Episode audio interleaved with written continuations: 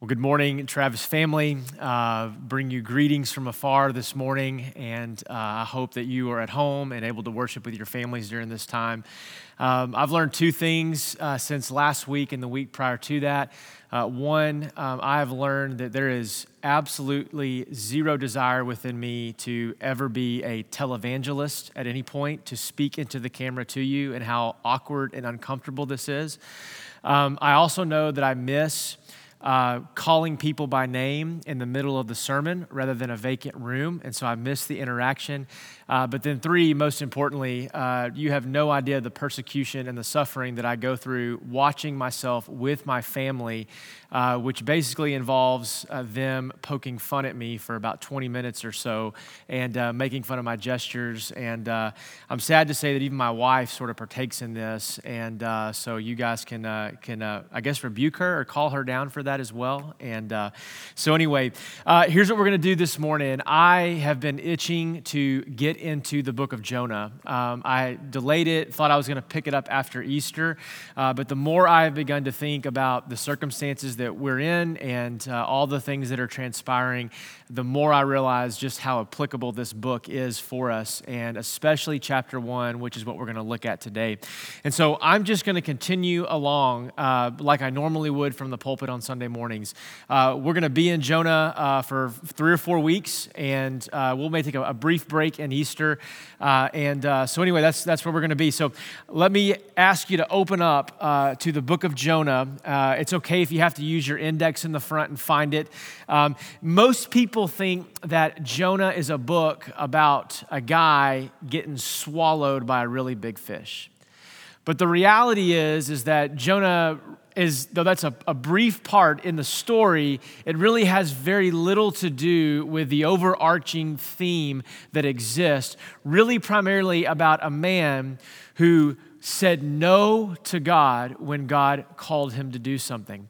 And so this book is not about the mythology of whether or not it, it, was a fish or a whale or, or is that really scientifically possible. It is a book overwhelmingly about God's heart to see lost people, people far from Christ, come to know him. And it's about a man who was walking closely with God but chose to say no. And then we get to experience, as the reader, the consequence for Jonah's action. And so I want to draw our attention, beginning in chapter 1, verse 1, where the text says this Now the word of the Lord came to Jonah, the son of Amittai, saying, Arise and go to Nineveh now, there are a couple of things that begin as we, or that were striking as we begin to read the text. The first thing is there where it says, The word of the Lord came to Jonah. Jonah was a successful prophet of his time. We know from the book of Kings, chapter 14, where it describes Jonah's ministry and having influence over the king and helping bring about through the Lord uh, these, these economic and, and political reforms of his day.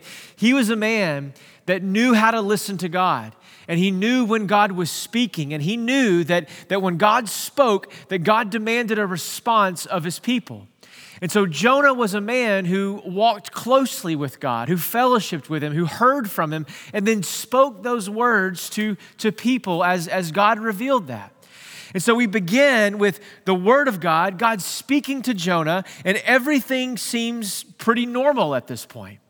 But then we get to verse 2 and we see this statement that, that God begins to speak and he says, Arise, get up from where you are, and I want you to go to Nineveh, this great city, and I want you to do this for me. I want you to call out against it, for their evil has come up before me. Now, Nineveh was one of these locations that, that rested just north of, of Israel. And the Ninevites were an extremely barbaric group of individuals. They conquered many people and many lands. They were extremely savage in how they treated women and children and, and how they, they showed absolutely no mercy to those that would come up against them with the sword. These were, were extremely wicked people. They were the enemies of Israel. And so Jonah had experienced the Ninevites coming in and conquering. He had experienced the Ninevites uh, just wreaking havoc and chaos in the land that they lived. And so, but God calls Jonah and he says, Hey, Jonah, I want you to arise and I want you to go to this group of people that you perhaps despise more than any other groups of people. And I want you to go and, and speak my words of, of truth and bring life to them. The, these, these wicked and barbaric individuals that were just to the north of you, arise and go to Nineveh, this great city, and call out against them, for their evil has come up against me. Now we pause there and we go, great. We see the command given to the prophet of God who had been successful in ministry and who had lived a life up until this point, hearing from God and then responding to God appropriately. And then we read the next verse, which is almost meant to feel devastating as, as we read it. But it says in verse 3 But Jonah, this man of God, rose to flee to Tarshish from the presence of the Lord. What we see here is God speaks to Jonah. Jonah responds by rebelling against the command and against the decree of God, and he chooses to walk in rebellion. And so, one of the first things that I want you to notice in the text as a way of application, as a point to, to we're going to wrestle with later on throughout this chapter and throughout the book, is this brief understanding, this very simplistic understanding that a rebellion is simply just saying no to God. Rebellion is simply just saying no to God. Now, I, I drew out earlier this idea that Jonah as seen in the book of Kings and even spoken about by Jesus later on, he, he was a man who, who could listen to God and to hear from God. And he was a man who had success prior to what he had done in, in bringing about these reforms. He was a man, get this, who walked closely with God. Yet, even in Jonah's closeness, Jonah chose to rebel against the God who gave the commands. One author puts it this way about Jonah. He says this You are never farther from God than when you are close to Him and you say no. You are never farther from God than when you are close to Him in relationship and you hear Him speak and tell you something definitively, and yet you decide and choose to say no. But Jonah flees to this city, I'll have you note it's somewhere around 1,500 miles away from Nineveh that Jonah chose to run to. He goes and he flees. And, and I want you to notice at the end of verse 3 where he says that, that he flees from what? He flees from the, the presence of the Lord. This word presence, it comes from a Hebrew term, panim, just P A N I M, and it just simply means face. And so, if you were to read this in, in its most literal way, he chose to flee to Tarshish from the face of the Lord from the, the word of the Lord, from the direct command that God had given. Jonah knew that God was speaking, and yet he chooses to walk in a different direction. Well, how does he do this? He, he chooses to, to go to Tarshish, so he pays the fare and goes down into it to go with them away from the Lord. So he, he goes into this ship to flee Nineveh, to get away from the presence of the Lord, from the face of God. And so he finds this ship and he, he pays his fare, and off he goes, trying to escape from the Lord. One of the things that I've been struck by over the past few weeks is there is nowhere really where, where we can run. We can socially isolate, we can self quarantine all we want, but, but none of us really know on, on whether or not. We're just simply trying to, to minimize the risk of infection. And in the same way that we really can't realistically run from this virus and this pandemic, there is absolutely zero way, by point of application, that we can ever escape from the presence of the Lord, from the face of God. He is everywhere. He, he has been to all the places that we are going to go. He, he embodies what we can dream about and where we long to be at some point. God is sovereign and He is everywhere, and there is no escaping His presence. Friend, I find it interesting that Jonah jumps on a ship to escape the face of the Lord. And in the same way that he does that, I think it's important for us to remember that if you want to run from God like Jonah, there will always be a ship willing to take you. If you want to run like Jonah, there's always going to be a ship of opportunity. There's always going to be a door of opportunity that, that is just hurtling right around the corner that we just need to see it. And what I want to say to us this morning as a church is not, not every door that opens before us is a door that the Lord has opened, but rather sometimes these are ships and doors that take us down paths and take us in directions that are contrary to the Word of God and in the opposite direction of the presence of the Lord. It's one of those things that, that we have to understand. That, that the idea that, that every time a door opens, that, that that's God providing an opportunity for me, and that, that if I listen to my, to my heart or if there's peace in the midst of this, because I'm sure in this moment, Jonah, and we see in just a moment how he falls asleep into this slumber, there was peace. He was able to rest. And it seemed to be, at least in that moment, temporarily, though it was fleeting, it was there, but just for a brief moment. He was able to experience some sort of, of rest from the call and from the direction that God had put on his life. And what I think that points to is this idea that, that peace in our heart should never override the peace that ultimately comes from this. God is never going to ask us to do something in our life experientially that is contrary to what is written in this book. And so we have to make sure that, that wherever it is that we feel like we're, we're moving or going, or what direction God is taking us individually or as a church or as a community, we need to make sure that we apply wisdom to scenarios as often as we can, we must make sure that, that the peace that exists within our hearts is never standing in opposition to what God has decreed and what God has declared in this book, in rather the Word of God. Because there are, are multitudes of ships to take us in different directions, seeking to flee from the presence of the Lord. But Jonah gets in this ship seeking to run away. And look with me again in verse 4 where he says this But the Lord, he hurled a great wind upon the sea, and there was a mighty tempest on the sea, so that the ship threatened to break up. And then the mariners, the, they were afraid. Each one cried out to his own God, and they began to hurl the cargo that was in the ship into the sea to lighten it for them. But, but Jonah, had at this point, notice what it says. He says, But Jonah had gone down into the inner part of the ship. And it says that he, he laid down and he was fast asleep. And so the captain comes to him and says, What do you mean, you sleeper? Arise, go out and call to your God. Perhaps God will give us a thought that we may not perish.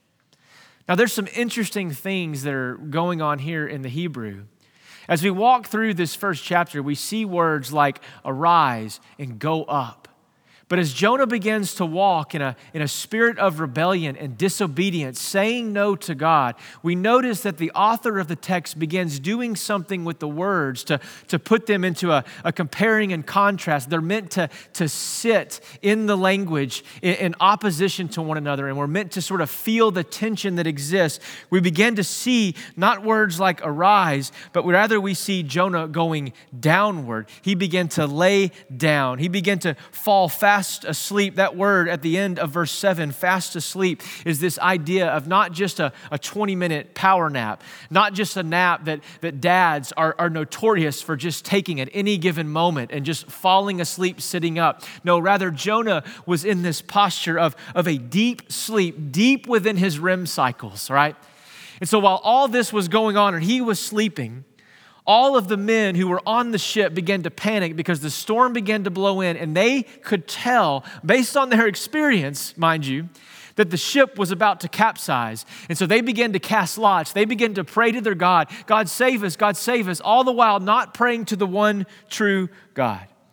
And eventually, the, the captain makes his way down in verse 6, and he, and he, he tells Jonah to, to wake up, arise, and, and speak to your God, call out to him, and, and maybe he will save us and not allow us to perish. And what the author intends to do with the words that he's using, when he, he says that Jonah goes down into the inner part of the ship and Jonah lays down and he falls fast asleep downward, make no mistake about it. This physical posture that exists within Jonah's life is a representation of his spiritual condition at this moment. And if we would just remember um, ever so quickly that, that just moments before this, Jonah was a man who was walking closely with God. He, he had a fellowship with God, there was intimacy with God. He was saying yes to the things that God was telling. And yet, in a moment, in one decisive or indecisive action, he just decides that, that the Ninevites, um, his arch enemies, were not worth the gospel. They weren't worth the cost, and they were a people that he loathed and despised. And he would rather see them perish. He would rather see judgment on people that have harmed his people, that have spoken ill of his people. He would rather see them perish eternally than for them in this moment to come to know the richness of what it meant to follow the one true God. And so, as he lay at the bottom of that ship, that ship and, and that posture was a representation of his, of his utter depravity at this moment and his utter rebellion towards the things that God has called him to do. And one of the things that I'm always struck by anytime I read this passage that's a reminder for us is how my sin, the sin of one man, can affect other people. Jonah's rebellion was affecting the men who were on that ship who had nothing to do with him saying no. Yes, they didn't know the one true God. Yes, they had their own gods, and it, it wasn't the God of the, of the Bible. But, but in this particular moment, judgment upon Jonah was being cast upon those that, that occupied the ship alongside him. And just as it's true for Jonah, it's true for us that, that, there is no such thing as, as secret sin or private sin. All the things that, that we do or don't do in, in private, God eventually brings them to light. But, but make no mistake about it, our own private sin can have public ramifications for other people. How we act and behave and think and our heart's affections and, and how we're stirred, those things affect other people, just as they affected the men who occupied the ship. But how do we look at this in a, in a positive light? Because wouldn't the opposite be true if we just lingered here for a moment? Think about the blessings that would have accompanied Jonah had he said yes and walked with him, and the blessings that would accompany those that are near Jonah. Because Jonah would walk in obedience. I think perhaps the greatest thing that, that you can give to your neighbors and your family and your friend in this time of a pandemic is to, is to focus on being the person in the, in the stillness and in the quietness of this moment. Focus on being the person that God intends for you to be. It's never too late to become who God wants you to be. And, and the greatest gift that we can give other people is to walk closely with God and to be in relationship with Him and to be in fellowship with Him and to have that relationship uh, sort of infect other people. That the positive side of walking closely with God and how it has ramifications for those that are around us. For if we're like Jonah, the warning for Jonah is the same warning that's for us when we are asleep at the wheel spiritually, when we are, are passive in, in, in our pursuit of, of holiness, that it can even come to the point where it could kill other people around us. That these men were going to perish because Jonah was in rebellion and not walking closely with the Lord. Friend, I want to say this to you the hope that this brings comfort to you this morning in your homes. Uh, hope this is unsettling. This is not unsettling, but hopefully this points us to rest in, in the sovereignty of God. And it's this simple truth that God sends this storm in Jonah's life to, to wake Jonah up from the slumber. Could it be true that, that God is, is sending this, these circumstances, this pandemic in, in our culture globally, not just in our city, not just here at Travis, but could it be true that, that He is sending this to break us of our pride and of our self reliance? That He's taking us to places, uh, deeper levels of, of trust and, and deeper levels of, of faith because of the circumstance. Could it be true for Jonah? I, I think it was true. I think this is what ultimately God was doing when he sends the storm into Jonah's life, is so that Jonah would, would stop leaning and trusting in his own abilities and talents and in his own self reliance. And God was using this storm to break him of those things. And just like I think it was true of Jonah, I think that same truth is, is still relevant to us today and applicable to us today. That God is sending this storm to break us as his people of our self reliance and to get our attention and to say, hello. Are you worshiping me for the, for the right reasons? Is it in spirit and it is in truth? And all of those, those, those seemingly significant issues several weeks ago have just dissipated. And now it's this conversation of, of what do I eat and when will I go back to work and, and how will I provide? Because God is, is moving his people back to this posture of trust. God will use two ways to, to bring a level of, of, of humility in our lives. The first is, is theology, understanding rightly about God knowing who He is and, and, and, who I am in light of that, and understanding His Word and, and understanding uh, the great doctrines of God and the person of God and, and how those things have implications, who Jesus is. And it's this reminder that the more books that I read, all of all the, the thousands of books in my study, are, are simply reminders to me each and every day, not in a boastful way, but really how little I know. Because the more I learn about God, the more I realize how much I don't know. And so my understanding and my theology, it, it, should bring humility, but, but in, the, in the case that my humility only puffs me up with pride and arrogance and self reliance, God sometimes brings alongside affliction. And He allows and He permits suffering, uncertainty, changing times to make me into the person that I, I could not become had I not gone through this current experience. God shows his love. I would even go so far to say that God shows his love for us often when he sends storms in our lives because it's breaking us. Of all the little cords and the ropes that we're holding on to that are, that are not from him and not of him. That's a hard thing to process, I know. And it's a, it's a complicated thing, but, but I, but I want to say this to you as I, have heard people talk, and yes, it could be God's judgment on mankind and, and all those things. I'm not a prophet. I, I just read the scriptures and, and I see God using things like this uh, as a form of judgment, but I'm not a prophet and I, and I don't fully understand. I, am just a preacher and, and I read the scriptures and, and I seek to examine them. But I want to remind us of, of whether it is God's judgment or a result of a fallen world. I want you to understand this that God's purpose in doing this is not meant to pay us back for our sin, but rather to bring us back from our sin.